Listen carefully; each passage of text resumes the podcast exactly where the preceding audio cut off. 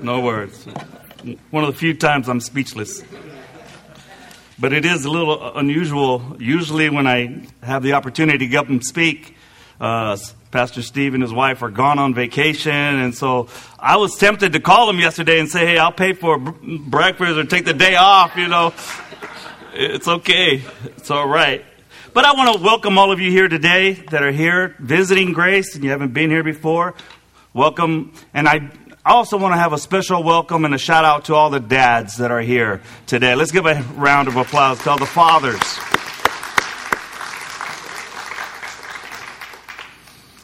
Uh, I always feel like on Father's Day is so different from Mother's Day.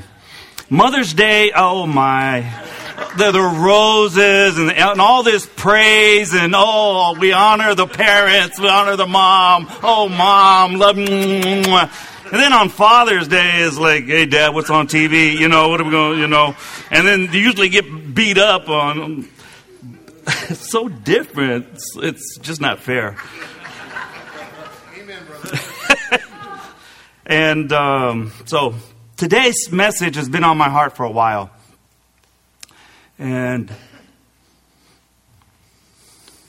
I hope I can convey how deep it is and how uh, important it is to be a father, especially in today's time. I'm reading from 2 Samuel 18:33. If you have that, you can turn to 2 Samuel 18:33. If not, just listen. We live in a time when fatherhood is not very well respected. It's not honored. And there's a lot of issues today with our country because of this. But fatherhood is so important. So we're going to look at the failures of a father. 2 Samuel 18:33. What do I do with my glasses? Right there. Oh, okay.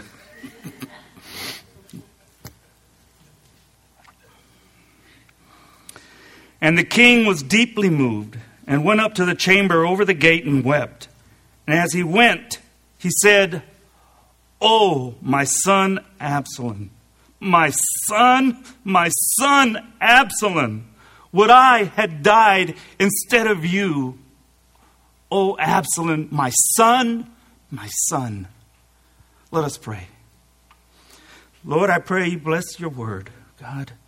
I pray that we didn't come here to be entertained, but to be exhorted. And I pray that you would help me, Lord, to rightly divide the, the Word of God and to feed your sheep. In Jesus' name, amen. King David is the only man in the whole Bible to be called a man after God's own heart. The only one. He was a good diplomat. He was a great king. He was a gifted musician. He was a caring shepherd and a valiant warrior. He was only a boy when he slayed Goliath. And after that, they made a song for him Saul has slain his thousands, and David his ten thousands. He penned many of the Psalms, and he was also a prophet. King David is one of the heroes of the faith in Hebrews 11. He extended the boundaries of Israel from 6,000 to 60,000 square miles. He set up trade routes that brought wealth into Israel like never before. King David was a remarkable man. He was a brilliant planner and military strategist. He was so great that one of the messianic titles of Jesus Christ is the Son of David. He even has a city named after him, the city of David. He has a star named after him, the Star of David. And while he excelled in all of these roles, it pains me to say that he was a failure as a father. How could someone so gifted, so successful, so talented who defeated a giant nine feet nine inches tall. I think that's about that height. With a slingshot. Who was so powerful that 62 chapters in the Old Testament are devoted to his biography. And no less than 59 re- references in the New Testament are about him. How? How could someone with so many accolades fail as a father? Some of you here are fathers. And God willing, some of you will be fathers in the future. I know we have a, a brother Hector is getting ready to have a have, have a baby pretty soon. He's going to be a father. Ah, so many people are. But since today is Father's Day, I would like to look at the life of David as a fa- as a father and what we can learn from him. I only have really a, four points. It's not that long. Number one, if you have an outline, just follow along with your outline. He failed to discipline his children. Turn to 2 Samuel 13. 2 Samuel 13.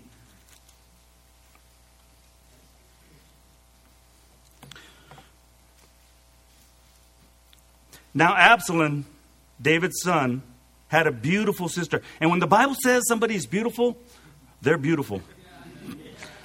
Whose name was Tamar. And after a time, Amnon, David's son, loved her. And Amnon was so tormented that he made himself ill because of his sister Tamar, for she was a virgin, and it seemed impossible to Amnon to do anything to her. But Amnon had a friend whose name was Jonadab, and the son of Shemaiah, David's brother. And Jonadab was a very crafty man. And he said to him, O son of the king, why are you so haggard morning after morning? Will you not tell me? Amnon said to him, I love Tamar, my brother Absalom's sister. Jonadab said to him, Lie down on your bed and pretend to be ill.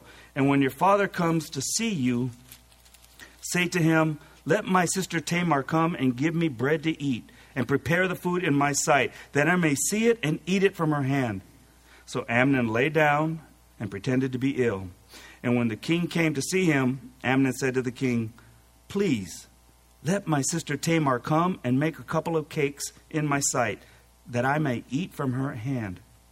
Then David sent home to Tamar, saying, Go to your brother Amnon's house and prepare food for him. So Tamar went to her brother Amnon's house, where he was lying down. She took dough and kneaded it and made cakes in his sight and baked the, bre- the cakes. And she took the pan and emptied it out before him, but he refused to eat. And Amnon said, Send out everyone from me. So everyone went out from him. Then Amnon said to Tamar, Bring the food into the chamber that I may eat from your hand. And Tamar took the cakes she had made and brought them into the chamber to Amnon her brother. But when she brought them near him to eat, he took hold of her and said to her, Come, lie with me, my sister. She answered him, No, my brother, do not violate me, for such a thing is not done in Israel. Do not do this outrageous thing.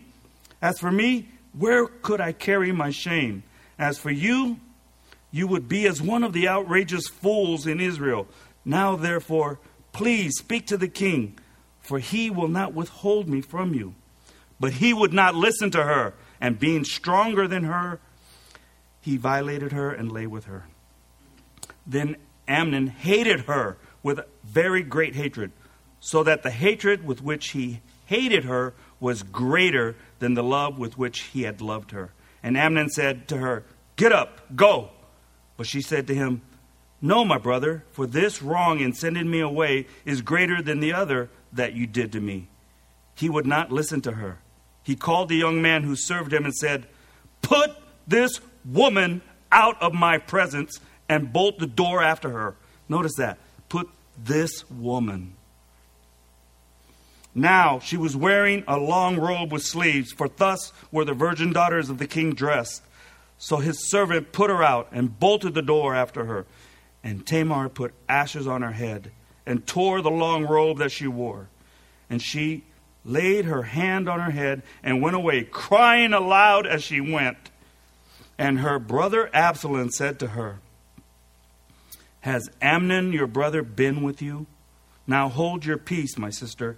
He is your brother. Do not take this to heart. So Tamar lived a desolate woman in her brother Absalom's house. When King David heard of all these things, he was very angry. But Absalom spoke to Amnon neither good nor bad, for Absalom hated Amnon because he had violated his sister Tamar. Amnon was David's oldest son, his firstborn. And Amnon fell into lust with his half sister Tamar. And his affections for her were unnatural and an abomination. In Leviticus 18:9, you don't have to turn to it. In Leviticus 18:9 it says this: You shall not uncover the nakedness of your sister, your father's daughter, or your mother's daughter, whether brought up in the family or in another house. And then verse 29, for everyone who does any of these abominations, the persons who do them shall be cut off from among their people. And then in Leviticus 20, verse 17, it says, If a man takes his sister, a daughter of his father or a daughter of his mother, and sees her nakedness, and she sees his nakedness, it is a disgrace, and they shall be cut off in the sight of the children of their people. Cut off. What does that mean? Cut off. It means to be put to death. And what was David's reaction after Amnon's despicable act? Look at verse 21. And when David heard of all these things, he was very angry. That's it? That's all? Just angry? He didn't do anything. Nothing. It was his duty as the king to administer justice. And David was negligent as a king, and David was negligent as a father to discipline his son. Negligent. And to make matters worse, it doesn't even appear that David tended to his only daughter. It's his only daughter, Tamar, because verse 20 tells us that she went to the house of her brother Absalom, a desolate, another version says desperate woman. What does that word mean? It means secluded and lonely. In other words, Amnon ruined her life. He ruined it.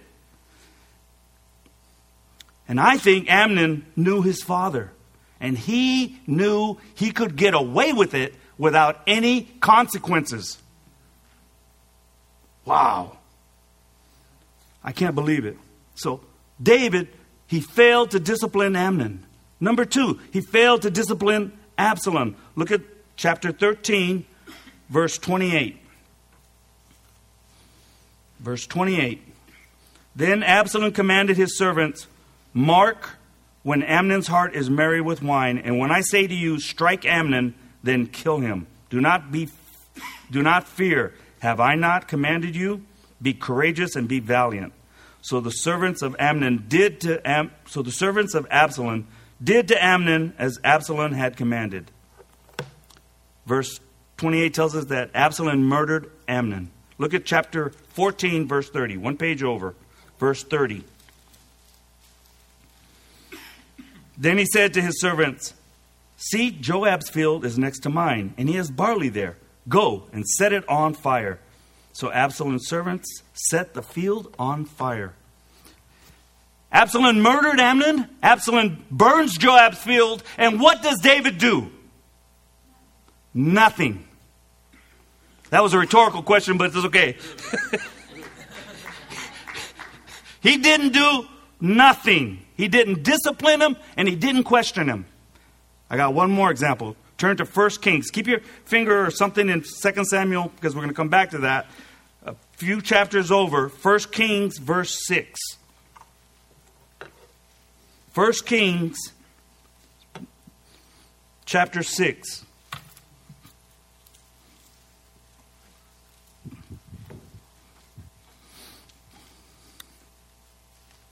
I'm starting at verse 5. I'm sorry. 1 Kings chap- chapter 1, verse 5. Now, Adonijah, the son of Haggith, exalted himself, saying, I will be king. And he prepared for himself chariots and horsemen, and fifty men to run before him. Verse 6 His father had never at any time displeased him by saying, Why have you done thus and so? His father had never at any time displeased him. Literally, that verse reads, literally, had never pained his son, had never pained him. What does that mean? Obviously, David had failed to properly discipline his son when necessary. He did nothing.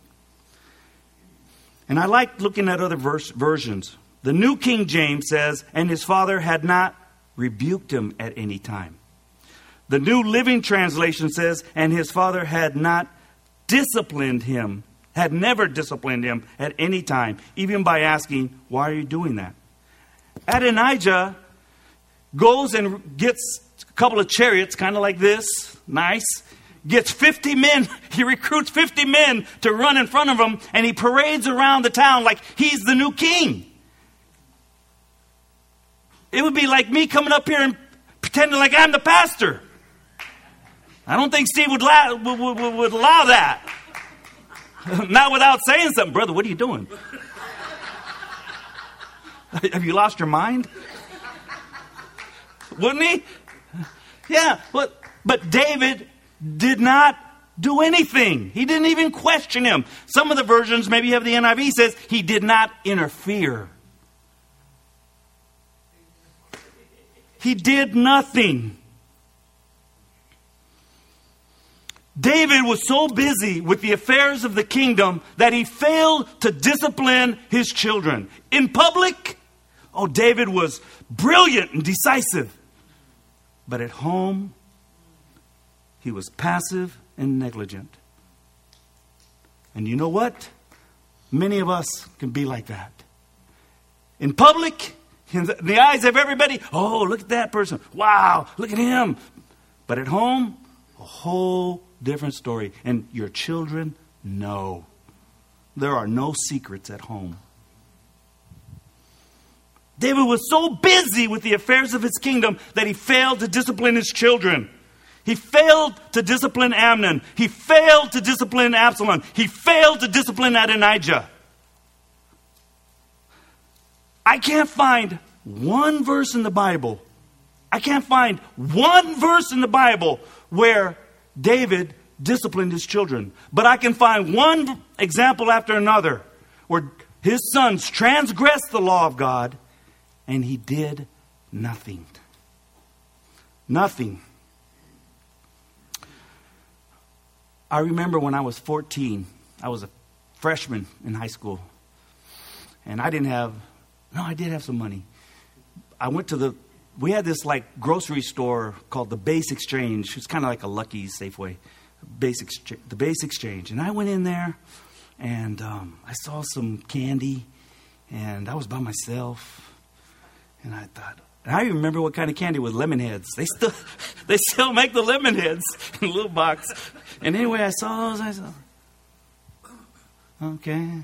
And then I walked out. I think I got some licorice too. Walked out the BX. This lady came up to me. Excuse me, sir. You gotta come with me. It was like, oh. I got caught for shoplifting candy. We call it petty theft. I had to go to the police station. My dad, I remember seeing them call my dad. You gotta come to the uh, police department, uh, pick up your son.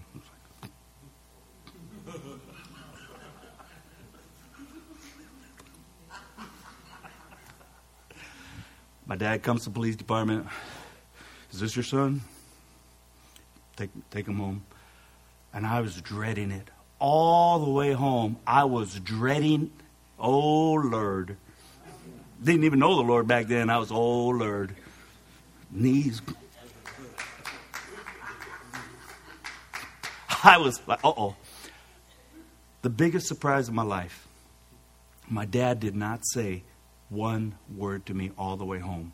He did not discipline me, he did not scold me, he did not ground me, nothing. Not one word did he say? There was no discipline and there was no consequences. Listen to me. Children need to experience discipline so they can learn about consequences. If you agree with me, say amen. amen. Oh, good. That's what I want to hear. Over and over again in Proverbs, it says to discipline your children. Spanking today has been replaced with what? Shouting. Spanking has been replaced by shouting. People don't want to spank their kids anymore. I was at work the other day and I, I'm getting ready to, to prepare this message, and I asked these two ladies, uh, Do you guys uh, believe in corporal punishment? Oh, no. oh, no. Oh, no. Oh, no. And, you know, why? Oh, I don't want my children to grow up and hate me. I said, uh, my mom spanked me and I loved her to death. You know, matter of fact, my, I remember my mom. I was running. I was disrespectful. I ran. I did. I said something like "what" or something. You know. I remember her chasing me down the street with a pan, with a frying pan. I'm like, oh, people are gonna think we're crazy. But I'm not saying to do that. Don't do that. Don't do that. But just to show you back then, you did not give your parents lip. You did not talk back. Not, not in my house. It's not politically correct anymore to spank your kids, but it is biblical. It just surprises me how much of the world has come into the church and how much of the church has gotten into the world. Church has become so worldly and the world has become so churchy. Proverbs 13:24, don't turn to it, says, "He who spares the rod hates his son, but he who loves him is diligent to discipline him." Another one, Proverbs 22:15, "Folly is bound up in the heart of a child, but the rod of discipline drives it far from him." Proverbs 23:13, "Do not withhold discipline from your child. If you strike him with a rod, he will not die." wow. uh, you can look at it yourself later. Proverbs 29 17. Discipline your son, and he will give you rest. Did you know that these many of these proverbs were written by David's son, Solomon? I wonder if he wasn't reflecting back on his life as a child and remembering his brothers and their lack of discipline. Wow. Discipline, let me, and let me clarify something. Discipline is not beating and child abuse. Discipline is active and positive instruction and training to change the negative behavior. And after, after all else fails, then you can apply the Board of Education to the seat of learning. After. As human parents, we make mistakes if we over discipline, if we under discipline, or if we fail to discipline. So, my first point, he failed to discipline his children. Number two, he failed to spend time with his children. During the time the children were growing up, David remained exceptionally busy. He defeated the Philistines in 2 Samuel 5 17 the Moabites in 2 Samuel 8, the Arameans in 2 Samuel 8, and he wiped out a number of invading armies like the Amalekites. When he wasn't building, conquering, or expanding the borders, he was attending all these numerous administrative meetings. He spent time making alliances, doing diplomatic matters, giving public speeches, and traveling. It took so much time to do all these things as the king. David conceived lots of children. Does anybody know how many children he had? I have, I have a little gift. Does anybody know exactly how many children David had? 18. Who said that? 18. 18. You're, you're close. 16. 16. Nope, you're getting worse. You're, cold. You're getting cold. There it is. Come see me after church. I got something for you. 18. 18 sons, or 20 sons and one daughter. 21. 21 children. Does anybody know how many wives he had? Stop while you're ahead. Anybody know how many? David had eight wives and numerous concubines. I think the first six children were for all from different mothers. He had eight wives that are biblically recorded and numerous concubines. He had he had a few wives and he had 21 children. David conceived lots of children, but he didn't spend time with them. I want you to turn to 2 Samuel 13 23. I like when I hear the pages. 2 Samuel 13 23.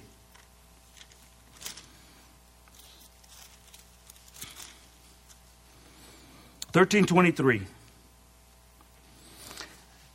After two full years, Absalom had sheep shearers at Baal Hazor, which is near Ephraim, and Absalom invited all the king's sons. And Absalom came to the king and said, Behold, your servant has sheep shearers. Please let the king and his servants go with your servant.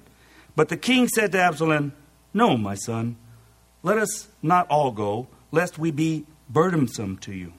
He pressed him, but he would not go, but gave him his blessing. Then Absalom said, If not, please let my brother Amnon go with us. And the king said to him, Why should he go with you?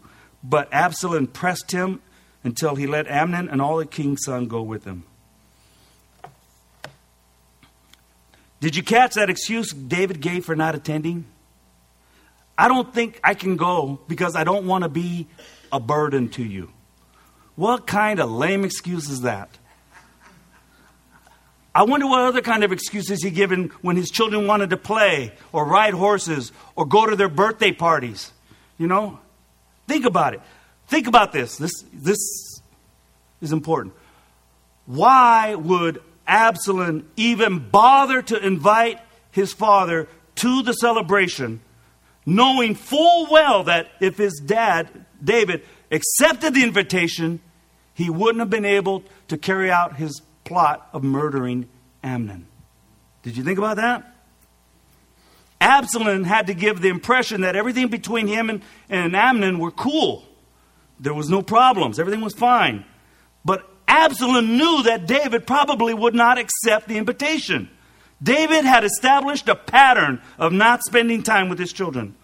Also, if David had been, had been spending time with his children, he would have known that his son Absalom hadn't spoken to Amnon for two years.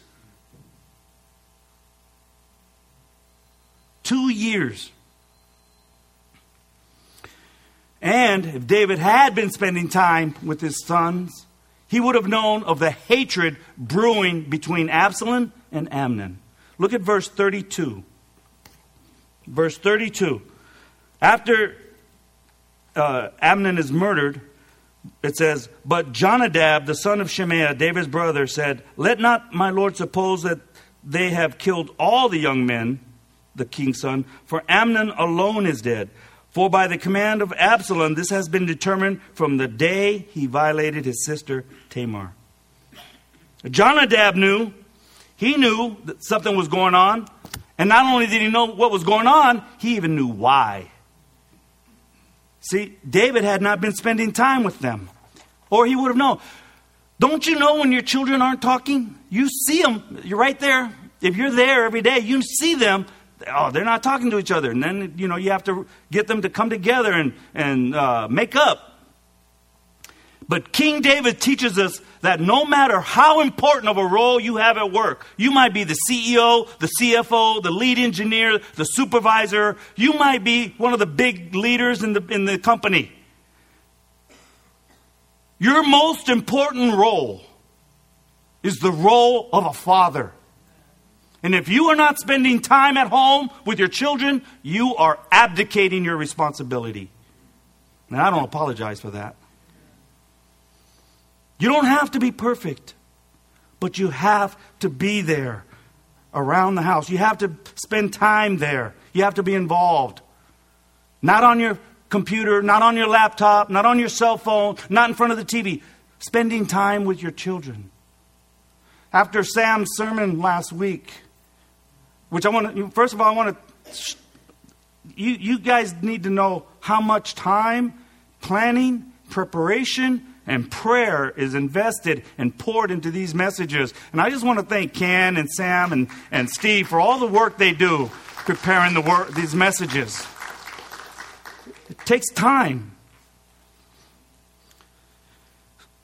But after Sam's message last Sunday, I, w- I went home and I looked because he was talking about the, the cell phone. We even saw the video of the man that was a cell phone. I looked it up, and you can find anything on uh, Google. The average American spends 4.7 hours a day on their smartphones, texting, browsing, talking, socializing. 4.7, almost five hours a day.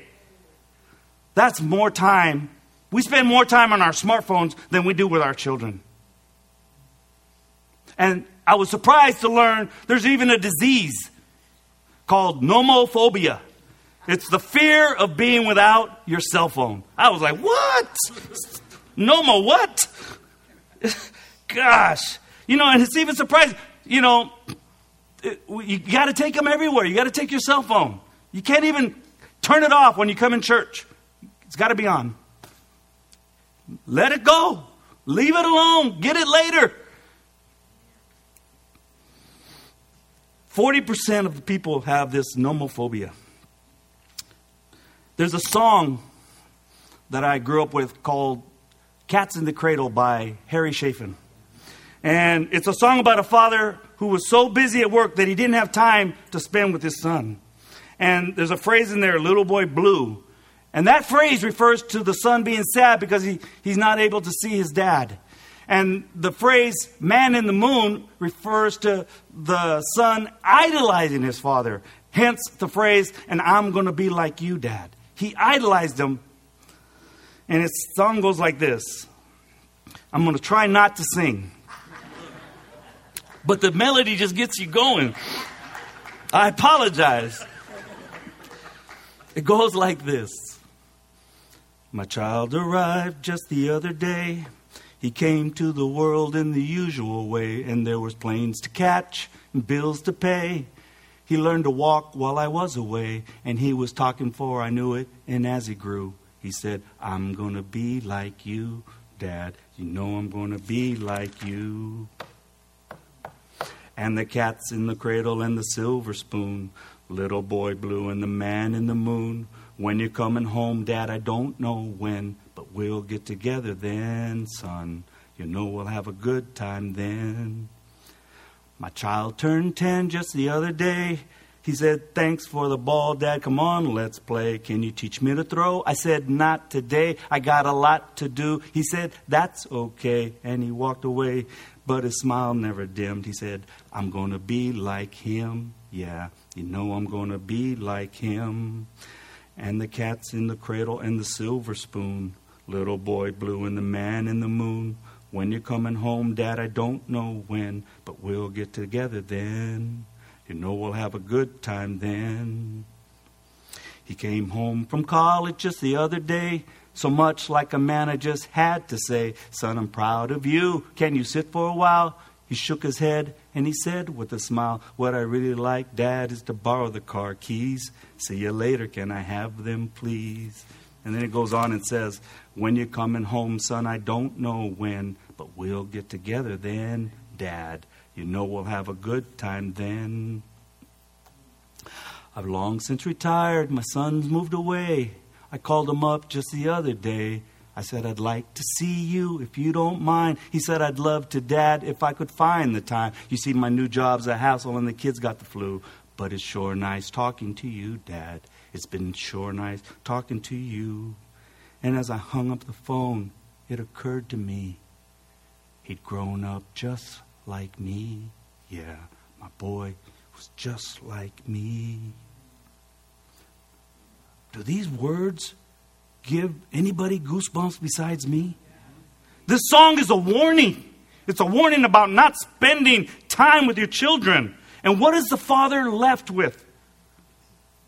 regret. I, I love this song, but I never, ever, ever really listened to it and looked at the words. How can we as fathers model and mentor and minister to our children if we do not spend time with them? How are they going to learn? So, one, he failed to discipline his children. Two, he failed to spend time with his children. And three, he failed to reconcile the broken relationship with his children. 2 Samuel 14 24. Before I read it, I just want to explain that Absalom had been stewing in his anger and resentment for two long years, waiting for his father to discipline his brother Ham Amnon. So Am- Absalom finally is fed up, takes matters into his own hands, comes up with this scheme. And you have to think about it. He was very patient. He, two years he waited.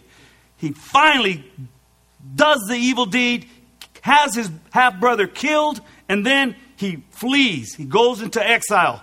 He goes to uh, with his maternal grandfather for three years. And 2 Samuel 14 23 tells us that Joab finally goes and says, Hey, David, let's bring Absalom back. And so look at verse 24. 2 Samuel 14 24. And the king said, Let him dwell apart in his own house. He is not to come into my presence. So Absalom lived apart in his own house and did not come into the king's presence. Basically, David says, Okay, he can come back home, but I don't want to see his face. Okay, he can come and raise his family, but I don't want anything to do with him. Wow. That was something. Even though they lived pretty close to each other, there wasn't any contact, any resolution, any reconciliation. They were distant. Now I'm wondering is there someone that you haven't spoken to in a couple years? Let me ask you something. Do you think Absalom's anger, resentment, and bitterness increased or decreased? Increased. What do you think? Increased. What do you think? Increased. Of course. Yes. 2 Samuel 14 28 says, So Absalom lived two full years in Jerusalem without coming into the king's presence. Two full years without seeing his father. How long was Absalom in Geshur? How many? Three years. And then he, how, how many years here in uh, back at home? So three years in Geshur, two years here. That's a total of five years. David did not reconcile this relationship with his son for five years. Compare this with the prodigal son in Luke 14, uh, Luke 15, 20, and it says, And he arose and came to his father. But while he was still a long way off, his father saw him and felt compassion on him and ran and embraced him and kissed him somewhat of a different reaction, wouldn't you say? The prodigal father was willing and waiting to see his son, ran to him while he was still far away off. Here, David, he had moved right back, and David wasn't eager to see him. No running, no tears, no kisses, just rules and conditions. Aren't you glad that God doesn't say to you, Mike, yeah, okay, I forgive you, but I don't want to see your face for a while? Aren't you glad, Jerry? God doesn't say, okay, I forgive you. Don't bother me for a while. Don't come into my presence for a while. That is what David did. So, because Absalom has all this pent up anger and resentment, he goes and he burns Joab's field just so he can get a meeting with his father that he hasn't seen in two years. And look at first, 2 Samuel 14 33. Then Joab went to the king and told him, and he summoned Absalom. So he came to the king and bowed himself on his face to the ground before the king, and the king kissed Absalom. David kissed Absalom. While this might look like tender reconciliation, we have to remember this is a different time and a different culture. In those days, a kiss was kind of like our handshake today in the Western world there was No genuine embrace or a strong hug after five years. No reconciliation, no affirmation. Just a superficial gesture to make official peace between the two. But it did nothing to bring them together. There was no reconciliation. And remember, rules without a relationship leads to rebellion. I'll say it one more time. Rules without a relationship leads to rebellion. And boy, did it lead to rebellion. Turn to 2 Samuel 18 33. It led to Absalom taking over and usurping his father. He took over as the king and he started a revolt. And this relationship, because David had kept him at arm's length, led to contempt, conspiracy, revolt, treason, and war. And eventually, Absalom is killed. And then in verse 33, I read that in the opening of the message. And he went up to the chamber over the gate and wept. And as he went, he said, Oh, my son Absalom, my son, my son Absalom, would I had died instead of you. Oh, my son, my son.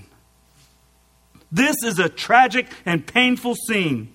All Absalom wanted was to know his dad, his father. All he wanted was a relationship with him, not with the king, not with the, the administrative part. He just wanted to know his dad. And if Absalom had only seen David's profound sorrow and repentance, or maybe even heard a heartfelt apology for not disciplining Amnon, what a difference it would have made. But instead, all that Absalom got was a sterile kiss. Absalom's name means father of peace. But isn't it ironic that Absalom found no peace with his father? His name is ironic. This is a tragic scene because David is feeling so much remorse and anguish. Davis, David is in pain. One, because no, no parent should outlive their child. No parent should outlive their child. But secondly, he's in pain because of his failure as a father. And it conveys in, in, in that verse five times my son, my son, my son Absalom, my son. It's conveyed the anguish by the repetition in that verse. David had five years to make it right, but now it's too late. And David is brokenhearted. What's the application? The time to make things right with our children, the time to make things right with those we love is now while they are alive. I urge you, make the effort to reconcile those broken relationships. Maybe there's a family member you haven't spoken to in years. Years. Now is the time to make it right. Trust me, it's worth it. You call them and you begin with these words Please forgive me. I love you. I know it's tough.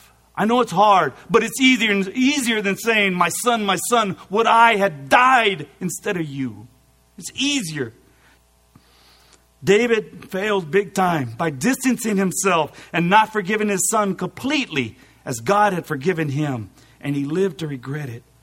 David failed to discipline his children. He failed to spend time with his children. He failed to reconcile the broken relationship with his children. Number four, he finally steps up as a father with Solomon. Turn to 1 Chronicles 28 9. Just a couple books after. 1st, 2nd Kings, 1st Chronicles 28 9.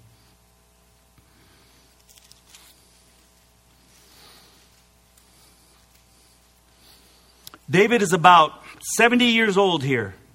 He's getting ready to die in the next chapter. He has ruled over Israel for 40 years, four decades. So he passes on this godly advice to his son Solomon. And these will be his final words on his final days here on earth. So he chooses them carefully. Verse 9. And you, Solomon, my son, know the God of your father, and serve him with a whole heart and with a willing mind. For the Lord searches all hearts and understands every plan and thought. If you seek him, he will be found by you. But if you forsake him, he will cast you off forever. He wants his son Solomon to know three things. One, I want you to know God. I want you to know God. If you could give your children one piece of advice before you died, what would it be? Would it be go to college? Would it be get a career? Would it be marry somebody great? Would it be make some money, be successful? David looked deeply into the eyes of his son Solomon.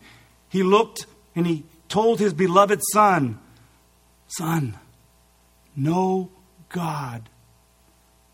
Get to know him deeply, intimately. That was the first piece of advice he gave him. Not here, here. I want you to know God. Secondly, I want you to serve God. And David doesn't stop there, he spells it out. He says, Serve the Lord with a whole heart and with a willing mind. In other words, wholeheartedly, willingly. Don't hold nothing back. Serve the Lord. Will your children grow up watching you serve the Lord? Will they see their father serving the Lord wholeheartedly and willingly? Are you modeling these things for your children? One of the best teaching tools is to see your children model servanthood. And thirdly, I want you to know God. I want you to serve God. I want you to seek God. What a man after God's own heart. He made some huge mistakes, but he stands tall here. This is solid, godly advice. I love this advice because it's the end of his life. And this advice is based on his life as a man of God. It's full of emotion and rich with meaning. David could say these things because that's the kind of heart that he had. What a man after God. Yes, he was a man after God's own heart, but he was also a man with clay feet. I believe that if David could come back from the dead, he would tell us, he would stand right here and tell us, Fathers, don't make the same mistakes I made as a father.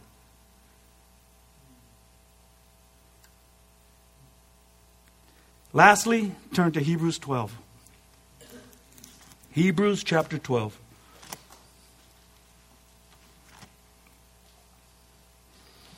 Verse 5. Hebrews 12:5 And have you forgotten the exhortation that addresses you as sons? My son, do not regard lightly the discipline of the Lord. Do not be weary when reproved by him, for the Lord disciplines the ones he loves and chastises every son whom he receives. God is our heavenly Father. And verse 6 tells us that God loves us and disciplines us when we make a wrong turn. The Lord cares enough to discipline his children. And verse 6 says, The Lord disciplines the one he loves. Verse 7 It is for discipline that you have to endure. God is treating you as sons. For what son is there whom his father does not discipline? That's a rhetorical question. What son doesn't discipline his children? You know, I was talking to Ken last week, and me and Ken have something in common. We both have the house of yes. Our grandchildren come over, and like my grandson, he'll come and he'll go outside, and there's potted plants. He just takes his hand, throws the dirt on the ground. And we allow this because our house is the house of he comes in, there's all the Tupperware underneath the cabinets. He pulls them all out, starts stirring it, and we, he, we allow this because our house is the house of he comes, he sees all the teas. We have a drawer that is just teas, just teas. He pulls them all out one by one, dumps them, loves doing that. I don't know why. He dumps them all, and we allow this because our house is the house of? Yes. yes. He takes my cell phone and he likes to, I don't know how he knows. He starts swiping things and doing things, and we, I allow this because our house is the house of? But when he gets home and wants his dad's phone, and they tell him something because their house is the house of? No. You got that right. And why do I say that? Because I'm a grandfather. And, and my wife's a grandma. And we love our grandchildren. We get to just play with them and love them. And then when we're done, we give them back. You want ice cream, mijo? Oh, yeah.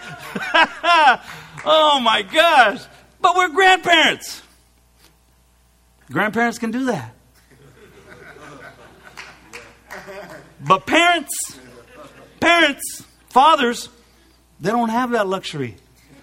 They have to draw the line. You have to draw the line as, as parents. I want him when he, when he comes over our house, he starts screaming. Ah! He knows he's going to have fun. but fathers are different.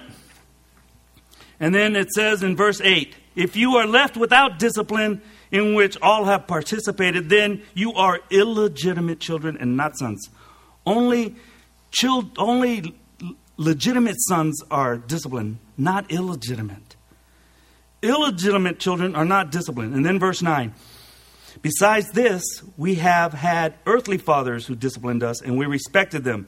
Shall we not much more be subject to the Father of spirits and live? For they disciplined us for a short time as it seemed best to them, but He disciplines us for our good, that we may share His holiness. That's why it starts out in verse 12 to uh, and let us run the race and uh, get rid of every sin that easily besets us, as Sam spoke on last week. The goal, the goal is holiness. God disciplines us for our good, to protect us, to purify us, and to punish us. God does it for our good. Discipline and correction is not evil, like this world wants you to think, when it's done in love. It is good and it is an expression of love. And then verse 11. For the moment, all discipline seems painful rather than pleasant. That is true. But later, you should circle that word in your Bible. Later, later, how much later? It could be years later, who knows? Later, it yields a peaceful fruit of righteousness to those who have been trained by it. Nobody likes to discipline their children. Why? Why don't we like to discipline our children? Because they cry. Oh my gosh, they cry. They don't get something, they cry. They wail. Then you saw these tears start coming down. They get all teary eyed. Nobody likes that. But later, afterwards, you hug them and you tell them how much you love them and you want them to change their behavior. Discipline helps produce godly character or the fruit of righteousness. And God disciplines us. And His discipline is given to help us, not to hurt us. His discipline is given to build us up, not to tear us down. And amen belongs right there. Listen to me. And I'm saying this my chief desire is not for my children to become wealthy or famous or successful.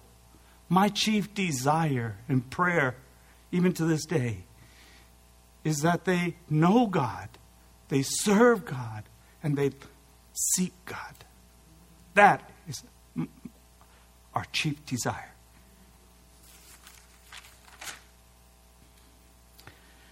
God is looking to restore his relationship with you.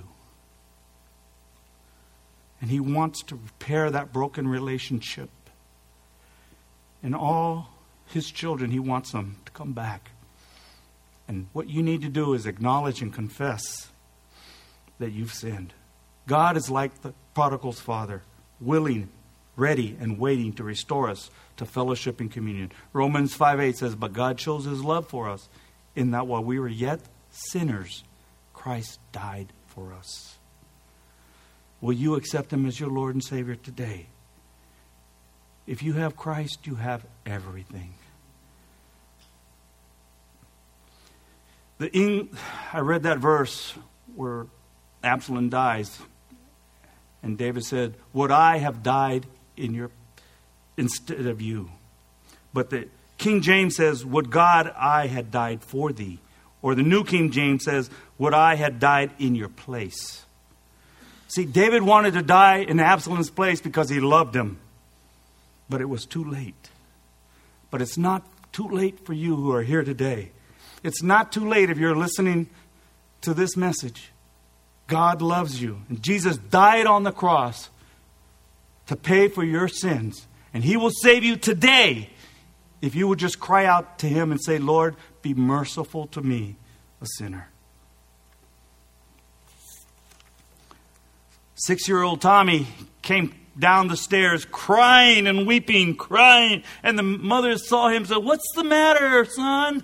And little Tommy says, Daddy hit his thumb with a hammer. Hit his thumb. And then the mother said, But why is a big boy like you crying? A big boy like you shouldn't be crying. Why don't why didn't you just laugh? And the boy replied, I did. Let's bow our heads in prayer. Lord, many of us have made mistakes just like David. But help us to learn from this godly man and raise us up to be servant leaders in our homes. Bless your word today, Lord. Pray you would speak to our hearts. In Jesus' name. And all the people said, Amen. Amen. Amen.